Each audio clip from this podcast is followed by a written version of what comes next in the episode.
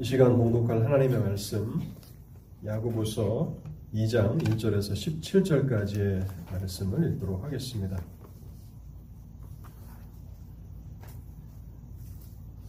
광고 하나를 추가하면요. 우리 김희영 자매님 그 부모님이 몇 년 전 우리 교회도 방문하셨는데 굉장히 건강하셨는데 지금 어, 어머니께서 많이 위중하시다는 그런 소식을 듣고 급하게 가셨습니다. 또 이동 집사님 또 어, 시연이 돌아오는 또 주일 월요일에 가시나요? 예. 토, 토요일 날 또 이렇게 어, 방문하게 되실 것 같습니다. 그래서 가족들을 위해서 또 어머님을 위해서 기도해 주시기를 바랍니다.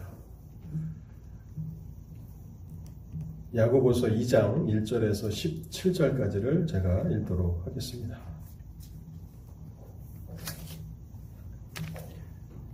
하나님의 말씀 야고보서 2장 1절에서 17절까지를 읽겠습니다.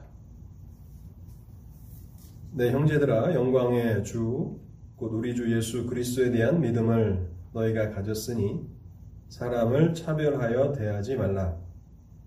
만일 너희 회당에 금 가락지를 끼고 아름다운 옷을 입은 사람이 들어오고 또 남루한 옷을 입은 가난한 사람이 들어올 때에 너희가 아름다운 옷을 입은 자를 눈여겨보고 말하되 여기 좋은 자리에 앉으소서 하고 또 가난한 자에게 말하되 너는 거, 기서 있든지 내 발등상 아래 앉으라 하면 너희끼리 서로 차별하며 악한 생각으로 판단하는 자가 되는 것이 아니냐. 내 사랑하는 형제들아 들을지어다. 하나님이 세상에서 가난한 자를 택하사 믿음에 부유하게 하시고 또 자기를 사랑하는 자들에게 약속하신 나라를 상속으로 받게 하지 아니하셨느냐? 너희는 도리어 가난한 자를 없인 여겼도다. 부자는 너희를 억압하며 법정으로 끌고 가지 아니하느냐. 그들은 너희에게 대하여 일컫는 바 그 아름다운 이름을 비방하지 아니하느냐. 너희가 만일 성경에 기록된 대로 내 이웃 사랑하기를 내 몸과 같이 하라 하신 최고의 법을 지키면 잘하는 것이거니와 만일 너희가 사람을 차별하여 대하면 죄를 짓는 것이니 율법이 너희를 범법자로 정죄하리라. 누구든지 온 율법을 지키다가 그 하나를 범하면 모두 범한 자가 되나니 가늠하지 말라 하시니가 또한 살인하지 말라 하셨은즉 내가 비록 가늠하지 아니하여도 살인하면 율법을 범한 자가 되느니라. 너희는 자유의 율법대로 심판받을 자처럼 말도 하고 행하기도 하라. 국률을 행하지 아니하는 자에게는 극률 없는 심판이 있으리라. 극률은 심판을 이기고 자랑하느니라.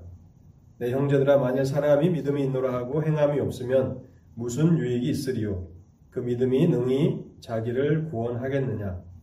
만일 형제나 자매가 헐벗고 일용할 양식이 없는데 너희 중에 누구든지 그에게 이르되 평안히 가라 덥게 하라 배부르게 하라 하며 그 몸에 쓸 것을 주지 아니하면 무슨 유익이 있으리요?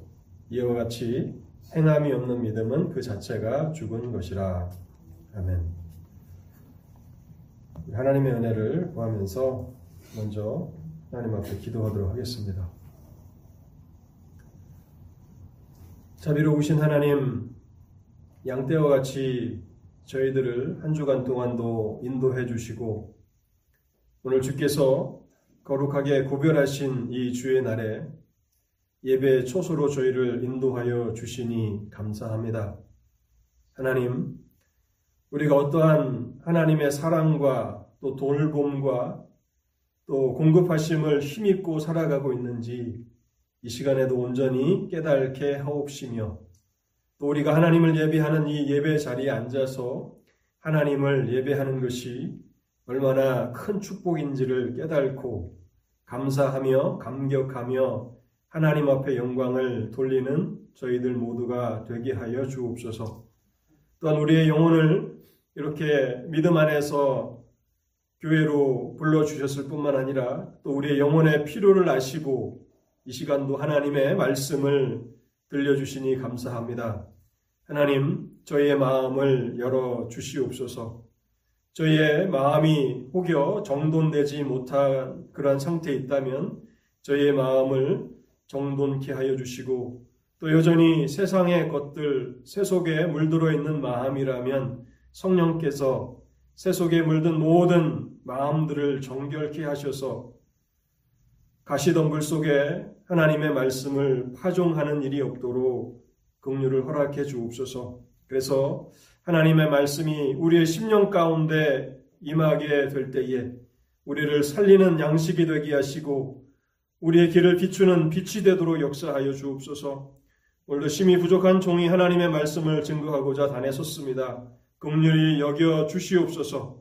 하나님의 성령으로 함께하여 주셔서 하나님께서 기뻐하시는 진리를 온전히 전달하도록 성령께서 사용하시는 도구가 되게 하옵소서. 이 시간을 주의 자비로운 손길에 온전히 의탁하올 때에 이 모든 말씀 우리 주 예수 그리스도의 이름으로 기도하옵나이다. 아멘. 오늘 우리는 야고보서 2장을 계속해서 살펴보려고 하는데요. 우리는 이미 1장 말씀을 살펴보았습니다. 믿음의 성숙함이라는 주제를 가지고 야고보서 1장을 생각하면서 야고보서 1장에서는 두 가지 중요한 문제를 다뤘습니다. 우리 외부적으로 찾아오는 그런 시련들, 환란들, 그것을 어떻게 잘 인내해야 하는지, 또 우리 마음 속에서 일어나는 유혹들, 그래서 외부의 환경적으로 찾아오는 그런 시련들과 우리 마음에서 일어나는 그 유혹들을 잘 물리쳐야 우리가 믿음의 성숙함에 이르게 된다는 사실을 생각해 보았습니다. 특별히 지난주에는 1장 후반부 1장 19절에서 27절까지를 생각하면서 믿음의 성숙함에 있어서 또 한 가지 중요한 문제, 하나님의 말씀을 어떻게 받아야 하는지를 생각해 보았습니다. 말씀을 잘 경청하라고 야고보서는 우리에게 교훈을 주십니다. 왜 하나님이 우리에게 말씀을 주시는가? 우리를 믿음의 성숙함 가운데로 이끌어 가시기 위한 것입니다. 그래서 세 가지 중요한 단계를 말씀을 드렸는데요. 말씀을 잘 귀 기울여 듣기 위해서 첫 번째는 마음을 잘 준비해야 한다는 사실을 생각해 보았습니다. 모든 더러운 것과 넘치는 악을 내버리고 두 번째는 듣기는 속히 하고 말하기는 더디하며 성내기도 더디하라. 듣기를 속히 하라. 하나님의 말씀을 듣고 신속하게 실천하기 위해서 말씀을 귀 기울여 들으라는 그런 말씀이었습니다. 말씀을 듣는 목적은 실천하는 것입니다. 그리고 말하기는 더디하라. 말하기는 더디하라 이 말씀은 우리 마음과 생각 속에서 일어나는 일입니다. 설교를 듣는 가운데 우리 속에서 끊임없이 반론이 제기될 수 있습니다. 나는 이렇게 생각하는데 하며 하나님의 말씀을 반박할 수 있는데 하나님의 말씀과 논쟁을 벌이지 말라고 그렇게 야고보서는 교훈을 합니다. 또 거기에서 더 나아가서 성내기도 더디하라. 하나님의 말씀을 듣는 가운데 우리가 하나님의 말씀에 대해서 화를 낼 수 있다는 것입니다. 내가 좋아하지 않는 말씀, 나를 인정해주지 않는 말씀이기 때문에 그렇게 화를 내고 성을 낼 수 있고 하나님을 향해서 또 설교자를 향해서 그렇게 성을 낼 수 있으니 말하기도 더디하고 성내기도 더디하라 그렇게 야고보서는 우리에게 교훈을 주고 있습니다. 그리고 마지막 세 번째 단계는 말씀을 실천하는 것입니다. 우리가 25절 말씀을 생각하면서 예배의 축복이 누구에게 임하는가? 하나님의 말씀의 유익을 누가 누리는가? 그것은 말씀을 잘 경청하고 그 말씀대로 행하는 사람들에게 그 축복이 그 유익이 임한다고 야고보서는 설명합니다. 자유롭게 하는 온전한 율법을 들여다보고 있는 자는 듣고 잊어버리는 자가 아니요 실천하는 자니 이 사람은 그 행하는 일에 복을 받으리라. 말씀을 실천할 때 비로소 하나님께서 복을 주신다고 말씀하고 있는 것입니다. 오늘 계속해서 2장 말씀도요. 야고보서 전체의 주제는 믿음의 성숙함입니다. 그래서 이 믿음의 성숙함이라는 주제를 가지고 2장을 생각해 보려고 하는데요. 믿음의 성숙함이라는 주제가 얼마나 성경의 여러 곳에서 다뤄지고 있는가를 생각해 보면 우리는 놀라지 않을 수가 없습니다. 그 중에 한 부분만 여러분들께 한번 소개해 드리려고 하는데요. 에베소서 4장 13절에서 15절까지를 제가 한번 읽어보겠습니다. 우리가 다 하나님의 아들을 믿는 것과 아는 일에 하나가 되어 온전한 사람을 이루어 그리스의 장성한 분량이 충만한 데까지 이르리니 이는 우리가 이제부터 어린아이가 되지 아니하여 사람의 속임수와 간사한 유혹에 빠져 온갖 교훈의 풍조에 밀려 요동하지 않게 하려 함이라. 오직 사랑 안에서 참된 것을 하여 범사에 그에게까지 자랄지라. 그는 머리니 곧 그리스도라. 그리스도의 장성한 분량에까지 다 자라가라고 에베소서를 통해서 우리에게 말씀하고 있는 것입니다. 하나님을 아는 지식 안에서 그리스도를 믿는 그 믿음 안에서 모두가 다 그리스도의 장성한 분량에까지 자라가라고 그렇게 에베소서는 말씀합니다. 이 주제가 야고보서의 주제이기도 한 것입니다. 그런 차원에서 이 장을 보면요. 이제 이 장에서는 무슨 문제를 다루는가를 우리가 생각해 보면 우리 신앙생활에 있어서 핵심 중에 핵심이라고 하는 이 믿음의 문제를 다루고 있는 것입니다. 믿음의 문제를 믿음의 성숙함이라는 주제 아래서 다루고 있는데 특별히 야고보서 2장은 믿음에는 두 종류의 믿음이 있다고 우리에게 가르쳐 줍니다. 죽은 믿음과 살아있는 믿음이 있다고 우리에게 가르쳐 줍니다. 2장 17절을 제가 다시 한번 읽어보겠습니다. 이와 같이 행함이 없는 믿음은 그 자체가 죽은 것이라. 믿음에 두 종류가 있는데 한 종류는 살아있는 믿음이고 다른 하나는 죽은 믿음이라고 그렇게 말하고 있는 것입니다. 이것은 강단에 서 있는 목사가 지어낸 이야기가 아니고 야고보서의 가르침입니다. 믿음은 모든 믿음이 다 살아있는 믿음이 아니고 어떤 믿음은 죽은 믿음도 있다고 그렇게 우리에게 말씀하고 있는 것입니다. 그리고 중요한 것은요. 만일 누군가가 죽은 믿음을 가지고 있다면 그 사람은 영적인 성숙함에 이르지 못한다고 그렇게 말씀하고 있는 것입니다. 살아있는 믿음을 가졌는가 우리 자신을 돌아보라고 그렇게 야고보서 2장은 우리에게 말씀하고 있는 것입니다. 죽은 믿음과 살아있는 믿음은 각각 어떻게 구별되는가? 죽은 믿음과 살아있는 믿음을 구별할 수 있는, 그 분별할 수 있는 기준은 행함입니다. 열매입니다. 그 사람의 믿음에 열매가 있는가, 그 믿음의 행함이 있는가에 따라서 어떤 사람의 믿음은 죽은 믿음이고 어떤 사람의 믿음은 살아있는 믿음이라고 그렇게 야고보서는 우리에게 말씀하고 있는 것입니다. 그래서 저는 오늘 야고보서 2장 이 말씀을요. 죽은 믿음과 산 믿음이라는 제목으로 여러분들과 함께 생각해 보고자 합니다. 세 가지 중요한 진리를 말씀드리려고 하는데요. 첫 번째 우리가 생각해야 하는 진리는요. 살아있는 믿음은 차별하지 않는 것이다. 는 진리입니다. 살아있는 믿음을 가진 사람들은 다른 사람을 차별하지 않습니다. 야고보서 2장에서 강조하고 있는 열매는 사람을 차별하지 않는 것입니다.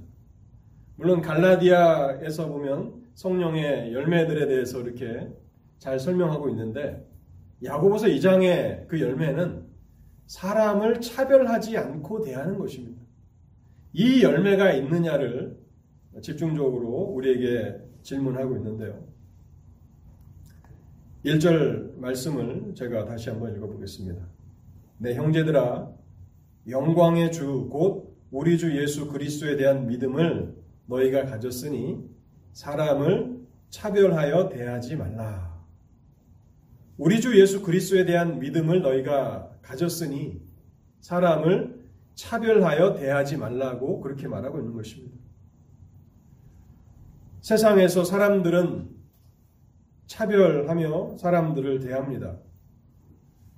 우리가 살아가, 살아가고 있는 이 사회가 여전히 차별하는 그런 문제로 고통을 당하고 있고 또 어느 나라나 어느 또 문화권이나 마찬가지로 거기에는 차별이 있습니다.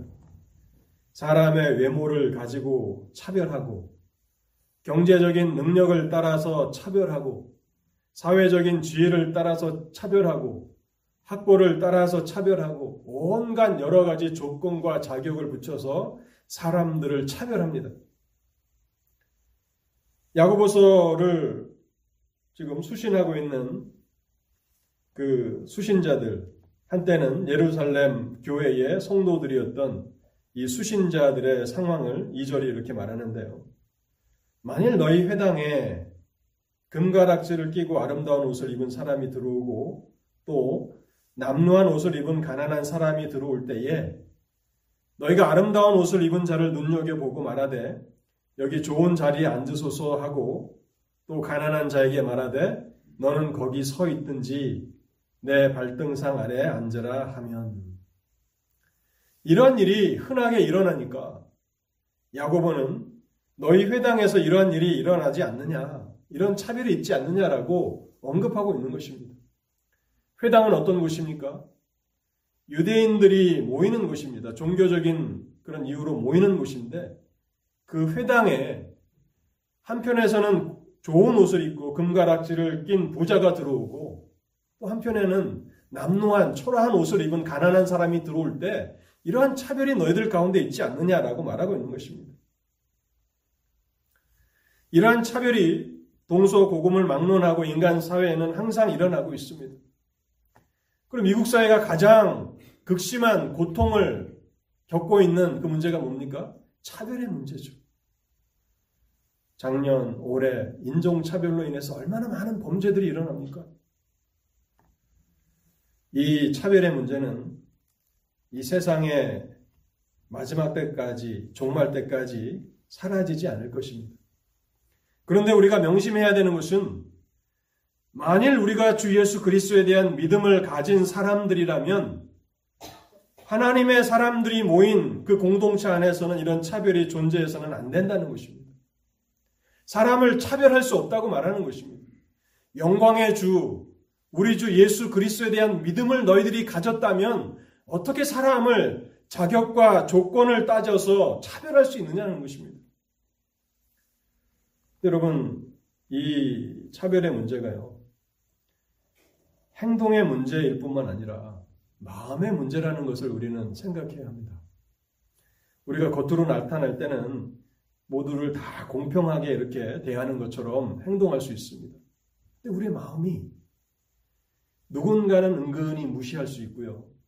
누군가는 부러워할 수 있습니다. 그 조건과 자격을 따져서 어떤 사람에게는 더 어, 애정과 관심을 쏟기를 원하고 또 어떤 사람에게는 아무리 그 사람이 나에게 친절하게 대해온다 할지라도 선을 긋고 그 사람을 무시하는 그러한 일들을 행할 수 있다는 것입니다. 근데 왜 이 이 일이 중요한 열매인가를 생각해 보면요. 하나님께서는 인간의 외적인 조건을 따라서 우리를 판단하지 않으시고 우리의 마음을 보시기 때문에 그런 것입니다. 하나님은 우리 외적인 조건들, 우리가 가지고 있는 외모라든지 또 재력이라든지 사회적인 지위라든지 어떤 능력 이런 것들을 따라서 우리를 대하지 않으신다는 것입니다. 사무엘상 16장 7절에 이런 말씀이 있습니다. 여호와께서 사무엘에게 이르시되 그의 용모와 키를 보지 말라. 내가 이미 그를 버렸노라. 내가 보는 것은 사람과 같지 아니하니 사람은 외모를 보거니와 나 여호와는 중심을 보느니라. 사실 영어 성경은 마음을 보느니라라고 해석하고 있고 우리 개혁 개정은 중심인데 같은 말이겠죠. 하나님은 우리의 마음을 보십니다. 마음을 따라서 그 마음이 깨끗한 사람들, 마음이 정결한 사람들을 하나님은 사랑하시고 마음이 악하고 불의로 죄악으로 가득한 자들을 하나님은 멀리 하시는 것이죠. 그분이 우리의 아버지라고 그렇게 믿음으로 고백한다면 사람들의 외적인 환경과 조건을 따라서 차별하지 말라는 것입니다. 야고보서 2장은요, 여기서 한, 한 단계 더 나아가서 우리가 외적, 외적인 조건을 따라서 사람을 차별한다면 그것은 악한 것이고 죄를 범하는 것이라고 말합니다. 2장 4절과 9절 말씀을 한번 보시기 바랍니다.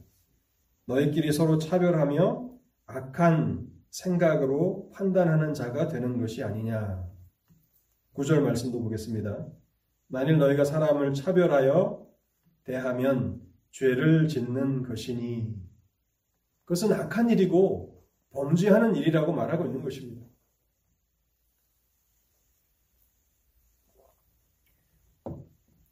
왜 사람의 외부적인 그런 조건과 자격을 따라서 차별하는 것이 악한 것이고 또 죄를 짓는 것인가 하면요. 그것은 하나님께서 우리에게 주시는 그 내적인 은혜보다도 세상적인 외적인 조건들을 더 중시하는 것이기 때문에 그러한 것입니다. 하나님이 주시는 복들은 어떤 것입니까? 우리가 하나님께서 주실 그 복을 기대하며 예배 자리로 나오지 않습니까? 저도 한 주간을 준비하면서 특히 토요일 날은 더 하나님의 은혜를 구하며 하나님의 복을 구하며 기도하는 그런 시간들을 가지려고 합니다. 그때 하나님께서 우리에게 주실 우리가 기대하는 복은 무엇입니까? 평강, 기쁨, 만족 이런 것들이 아닙니까?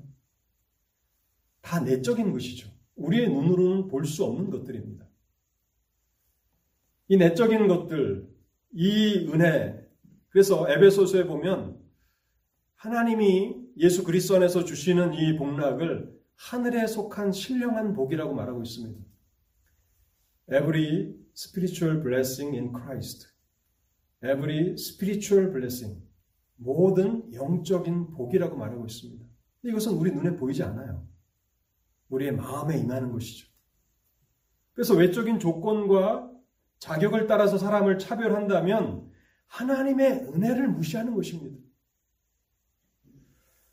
히브리서 11장 1절에 보면 믿음을 이렇게 정의합니다. 믿음은 바라는 것들의 실상이요 보이지 않는 것들의 증거니 믿음은 보이지 않는 것들을 보는 눈입니다. 그래서 성도는 두 개의 눈을 가지고 있는데요. 첫째는 육신의 눈입니다. 우리는 다 육신의 눈을 가지고 세상을 보지 않습니까? 그러나 성도는 또 다른 눈을 가지고 있는데 그 눈이 무엇인가 하면 믿음입니다. 그래서 고린도 후서 5장 7절에 보면 성도의 삶을 이렇게 표현합니다. 우리가 믿음으로 행하고 보이는 것으로 행하지 아니함이로라. 고린도후서 5장 7절은 성도는 두 가지 눈을 가지고 있는데 두 눈을 가지고 있는데 성도는 믿음으로 보고 살아가는 사람이지 육신의 눈으로 보는 것으로 판단하고 살아가는 사람이 아니라고 말하는 것입니다. 그래서 육신의 눈으로 보는 것과 믿음을 대조시키고 있습니다. 여러분, 우리가 이러한 시각을 가지고 있는가를 돌아보아야 합니다. 우리는 사람들을 평가하고 사람들을 판단할 때 어떠한 기준으로 사람들을 판단합니까? 그 사람이 얼마나 재력이 있는가, 사회적인 지위가 있는가, 얼마나 탁월한 학벌을 가지고 있는가, 이런 것을 따라서 우리가 사람들을 판단합니까? 그것은 악한 것이고, 더 나아가 죄를 짓는 것이라고 하나님은 말씀하십니다. 우리가 봐야 하는 것은 그 사람은 하나님을 아는 사람인가? 믿음이 있는 사람인가? 하나님 나라를 소망하는 사람인가? 마음이 청결한 사람인가, 경건한 사람인가, 이런 기준을 따라서 사람들을 평가해야 한다는 것입니다. 예수 그리스도 하나님의 아들이 이 땅에 오셨을 때에 이사야는 53장 2절과 3절에서 그분의 모습을 이렇게 예언했습니다. 그는 주 앞에서 자라나기를 연한 순 같고 마른 땅에서 나온 뿌리 같아서 고운 모양도 없고 풍채도 없은즉 우리가 보기에 흠모할 만한 아름다운 것이 없도다. 이 말씀은 놀라운 것입니다. 고운 모양이 없다는 것입니다.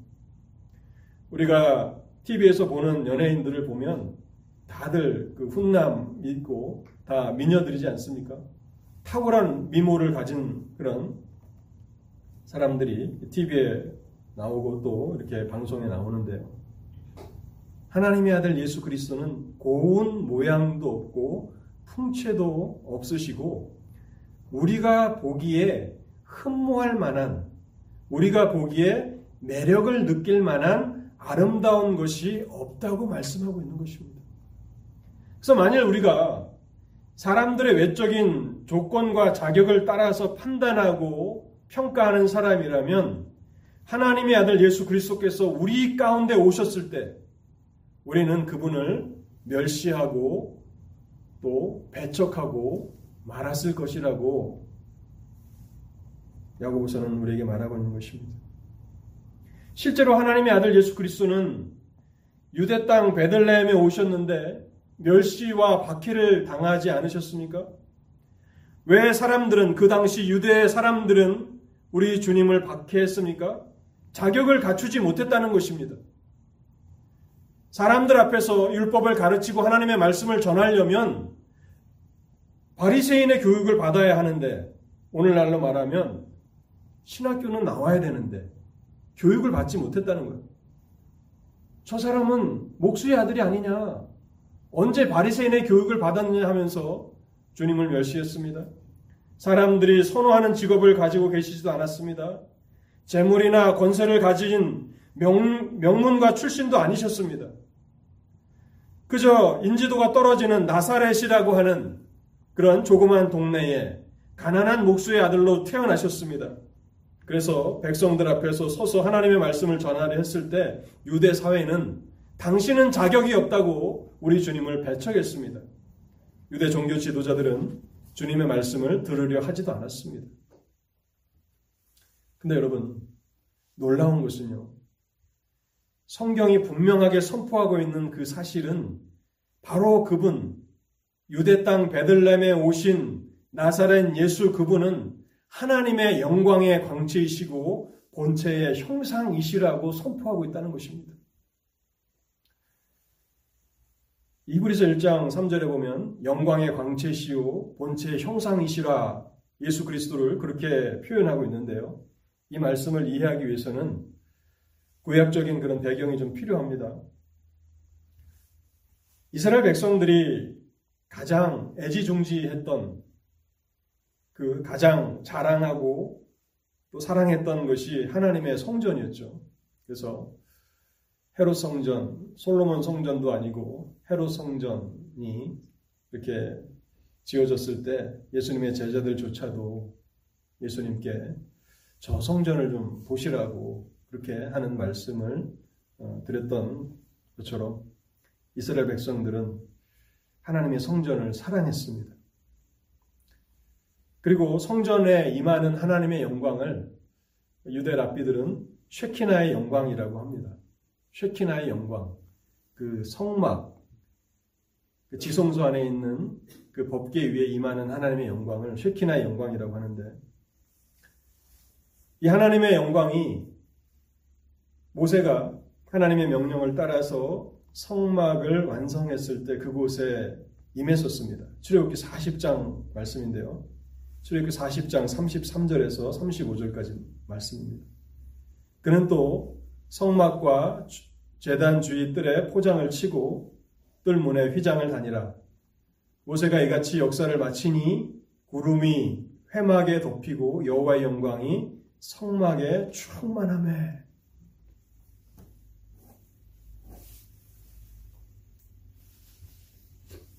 이스라엘 백성들은 하나님의 성막 위에 임한 하나님의 영광을 볼 수 있었습니다.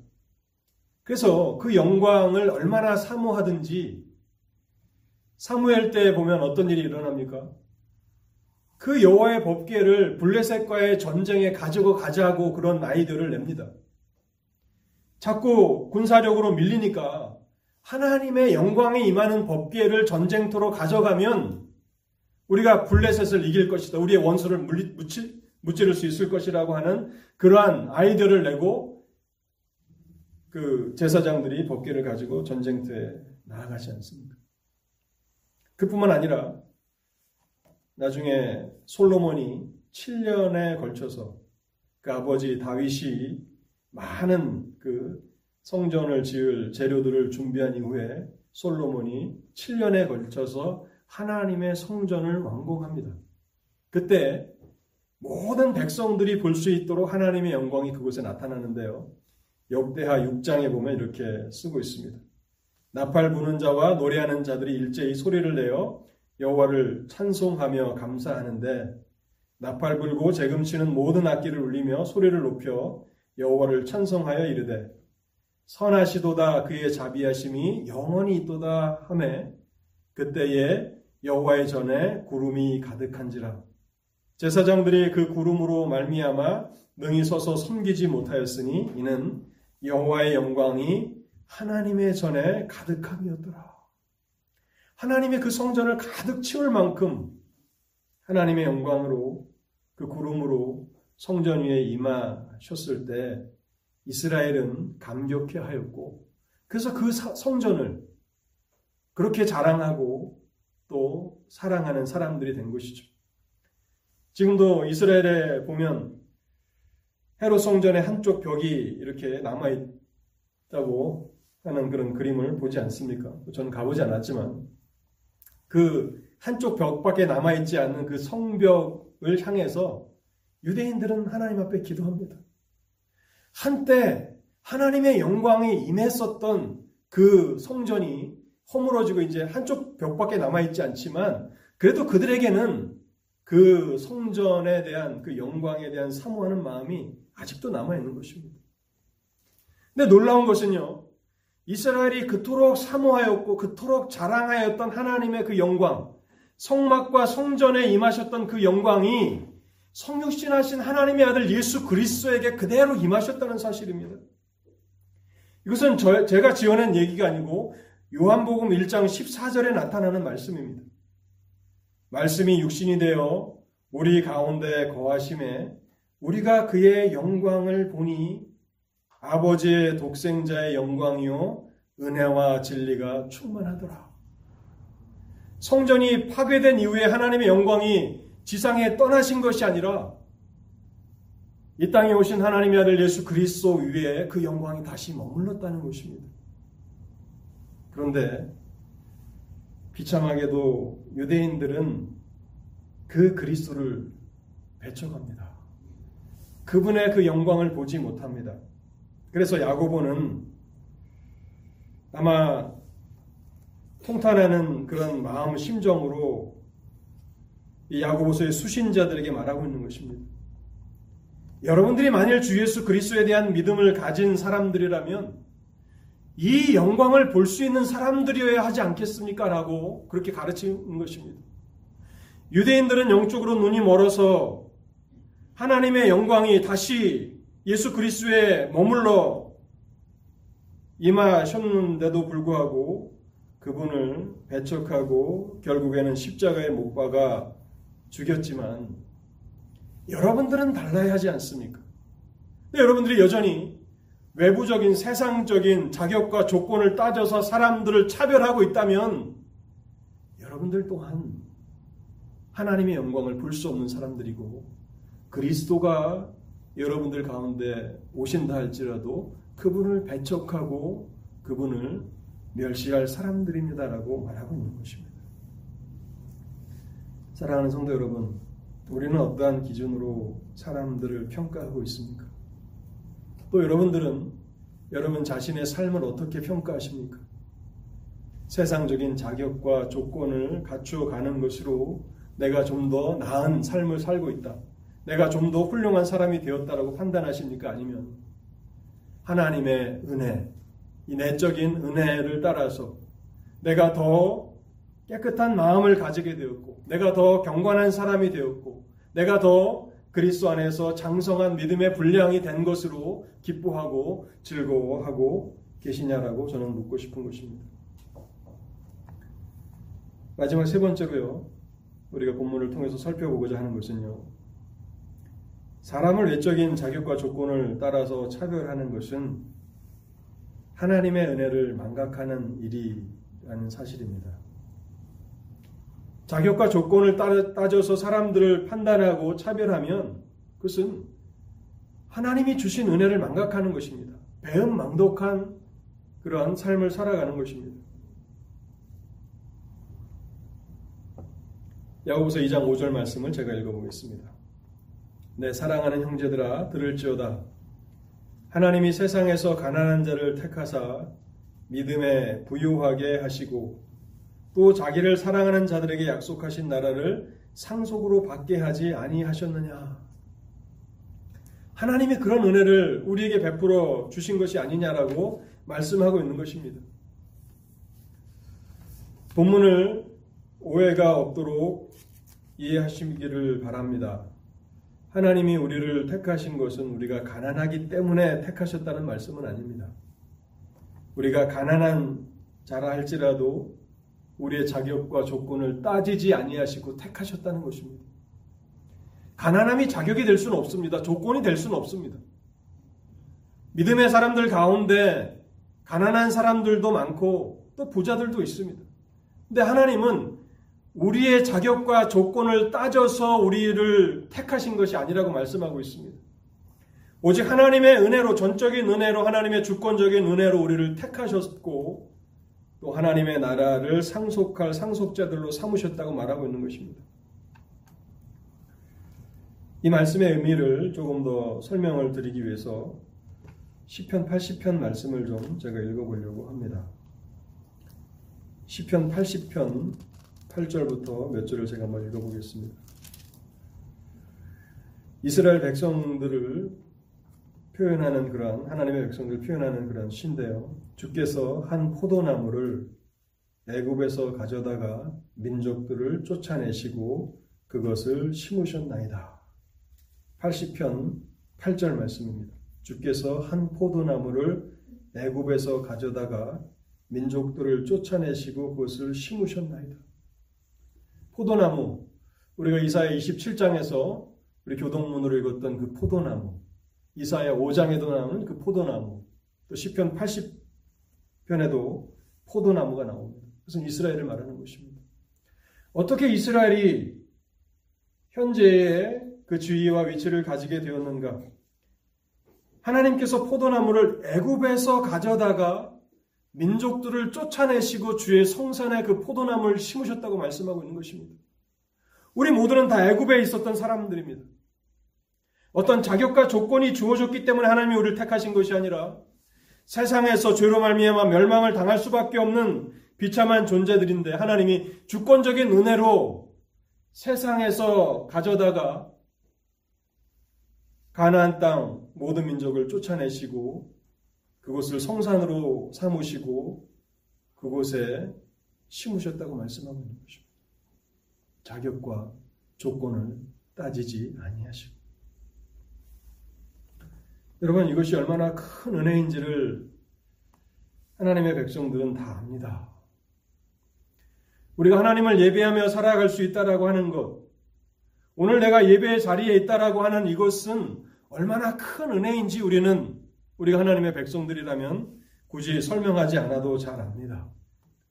하나님의 전능하신 손이 하나님의 주권적인 그 손이 우리를 향하여 나타나셨고 자격과 조건을 따지지 아니하시고 우리를 애굽에서 건지셔서 주의 성산에 삼으셨기 때문에 심으셨기 때문에 우리는 하나님의 백성으로서의 삶을 살아가는 것입니다. 내가 예수를 믿기로 작정하고 내가 예수를 믿겠다고 결심했기 때문이 아닙니다. 하나님이 주권적인 은혜를 베푸셔서 우리를 세상에서 건지셔서 주의 성산에 심으셨기 때문에 우리는 하나님의 백성으로 오늘 살아갈 수 있는 것입니다. 그런데 하나님이 이러한 은혜를 우리에게 베풀어 주셨는데 우리가 하나님이 우리에게 제시하지도 않은 그런 자격과 조건을 따져서 세상 사람들처럼 사람들을 차별해서 대우한다면 그것은 배은망덕한 일이 아니고 무엇이겠습니까? 그래서 하나님께서는 하나님의 은혜로 택하심을 받은 백성들에게 8절과 9절에서 이렇게 명령합니다. 너희가 만일 성경에 기록된 대로 내 이웃 사랑하기를 내 몸과 같이 하라 하신 최고의 법을 지키면 잘하는 것이거니와 내 이웃 사랑하기를 내 몸과 같이 하라. 사랑하라는 것입니다. 이웃을 가장 가깝게는 그리스도 안에 있는 형제와 자매를 내 몸과 같이 사랑하라 하는 것입니다. 하나님의 주권적인 은혜를 경험하여서 하나님의 백성이 된 것을 깨달았다면 그리스도 안에 있는 형제와 자매들을 여러분의 몸과 같이 사랑하십시오라고 야고보는 권면하고 있는 것입니다. 그리고 이것을 최고의 법이라고 말하고 있습니다. 왜 이웃을 내 몸과 같이 사랑하는 이 법이 최고의 법입니까? 하나님의 다른 많은 법들은 소극적인 명령들입니다. 10계명을 보더라도 6계명부터 마지막 열 번째 계명까지는 소극적인 명령입니다.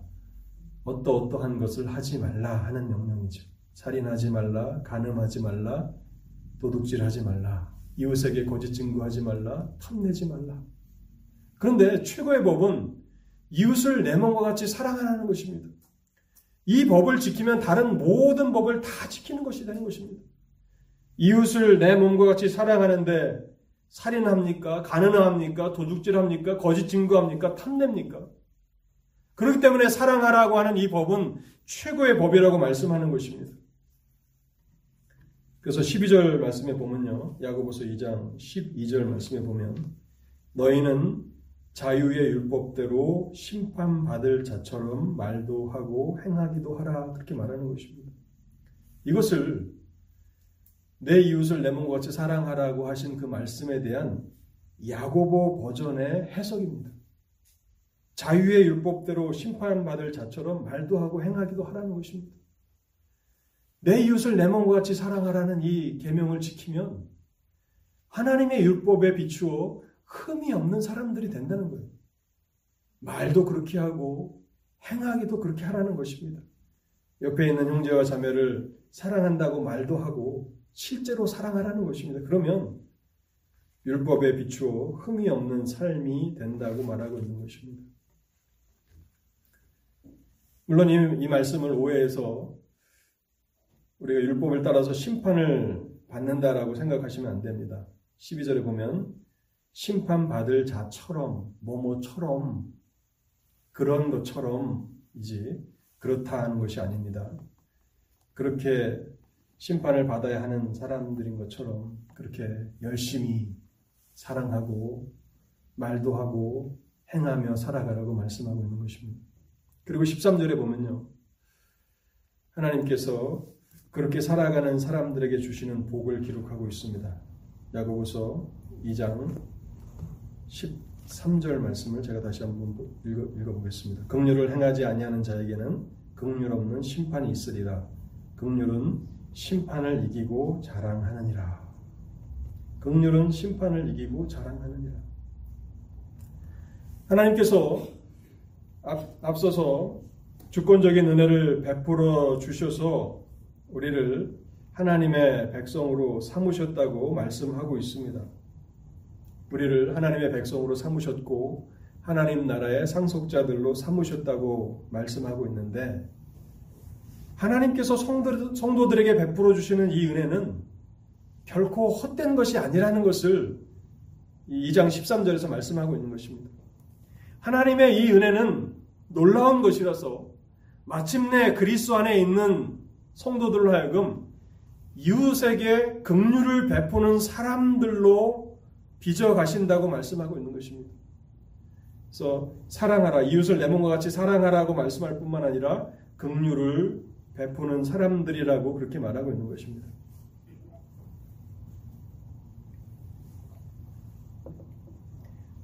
앞서 교동문에서 배 목사님이 이사야서 27장을 잘 설명해 줬는데요.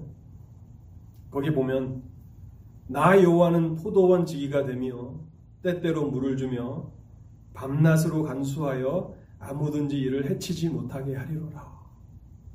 하나님이 지극과 정성을 다해서 돌보시고 공급해 주신다고 말씀하고 있는 것입니다.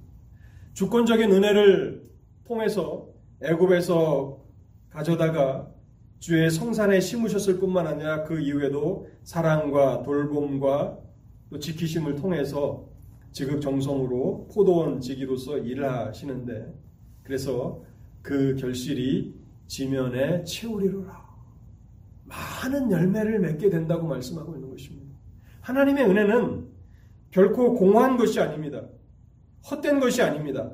마침내는 결국에는 하나님의 은혜를 입은 성도들로 하여금 열매가 풍성한 사람들이 되게 한다고 성경은 말씀하고 있는 것입니다. 그 열매가 무엇입니까? 2장 13절에 긍휼을 베푸는 사람이 되는 것입니다.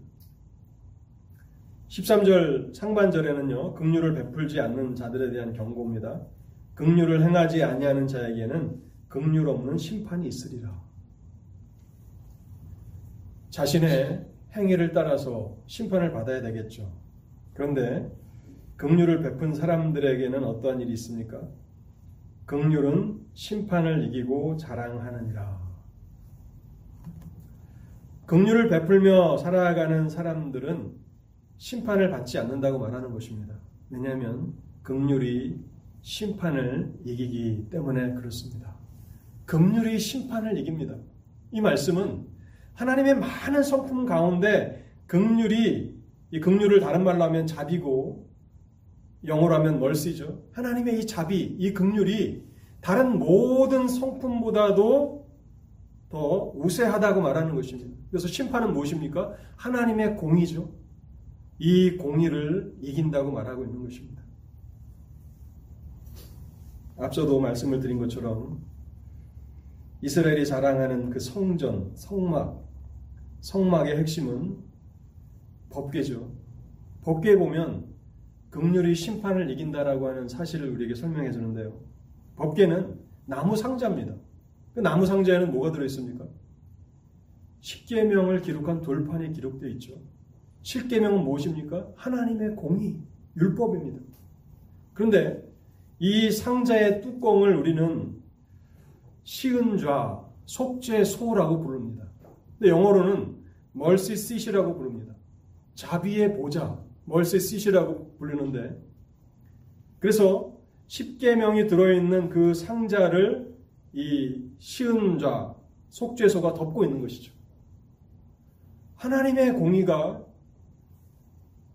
그 극률에 덮여 있는 그런 모습이죠. 그 위에 어린 양의 보배로운 피가 뿌려져서 속죄가 일어나는 것이 아닙니까? 하나님은 우리를 최고의 복된 자리로 이끌어 가시는 것입니다. 우리를 애굽에서 건지셔서 주의 성산에 삼으셨을 뿐만 아니라 하나님이 친히 포도원 지기가 되셔서 우리를 돌보시고 우리에게 사랑과 또 정성을 쏟으셔서 결국에는 열매를 맺게 하셔서 우리가 긍휼을 베푸는 사람들이 되게 하시는데 긍휼을 베푼 사람들은 심판을 이긴다고 말하고 있습니다. 긍휼이 심판을 이기고 자랑하느니라. 그래서 정확한 말로 하면 심판이 없다가 아니라 우리가 긍휼을 베푸는 사람이 되었기 때문에 하나님의 긍휼이 하나님의 심판을 이겨서 우리는 그것을 자랑하게 되는 것입니다. 결론의 말씀을 드리겠습니다. 오늘 우리는 야고보서 2장을 통해서 두 가지 믿음이 있다는 사실을 생각해 보았습니다. 죽은 믿음과 산 믿음.